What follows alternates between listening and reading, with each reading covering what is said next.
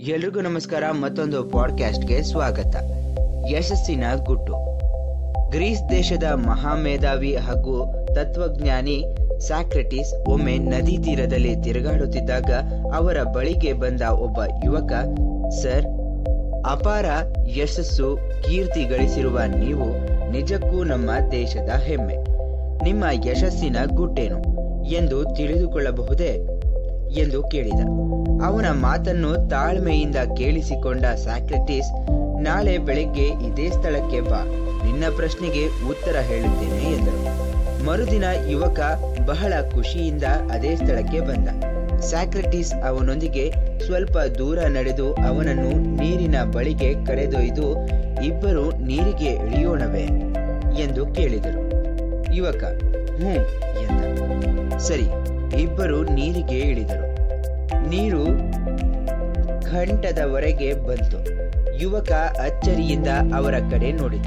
ಅವರು ಯಾವ ಪ್ರತಿಕ್ರಿಯೆಯನ್ನು ತೋರಿಸದೆ ಸ್ವಲ್ಪ ಹೊತ್ತು ಅವನ ತಲೆಯನ್ನು ನೀರಿನಲ್ಲಿ ಮುಳುಗಿಸಿ ಹೊರಗೆಳೆದರು. ಏದುಸಿರು ಬಿಡಲು ಪ್ರಾರಂಭಿಸಿದ.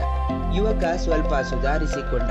ಬಳಿಕ ಸ್ಯಾಕ್ರೆಟಿಸರ ಕಡೆಗೆ ತಿರುಗಿ, ಸರ್ ಹೀಗೆ ಮಾಡಿದ್ರಿ? ಎಂದು ಕೇಳಿದ.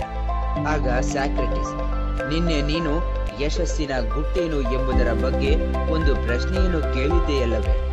ಆ ಪ್ರಶ್ನೆಗೆ ಉತ್ತರ ನೀಡಲು ಎಂದರು ಯುವಕನಿಗೆ ಅರ್ಥವಾಗಲಿಲ್ಲ. ಅದು ಹೇಗ್ ಸರ್?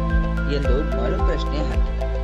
ಆಗ ಸ್ಯಾಕ್ರೆಟಿಸ್ ನೋಡಪ್ಪ, ಎಷ್ಟು ಹೊತ್ತು ನೀರಿನಲ್ಲಿ ಮುಳುಗಿದ್ದಾಗ ನಿನಗೆ ಯಾವುದು ಮುಖ್ಯವಾಗಿ ಬೇಕೆನ್ನಿಸಿತು?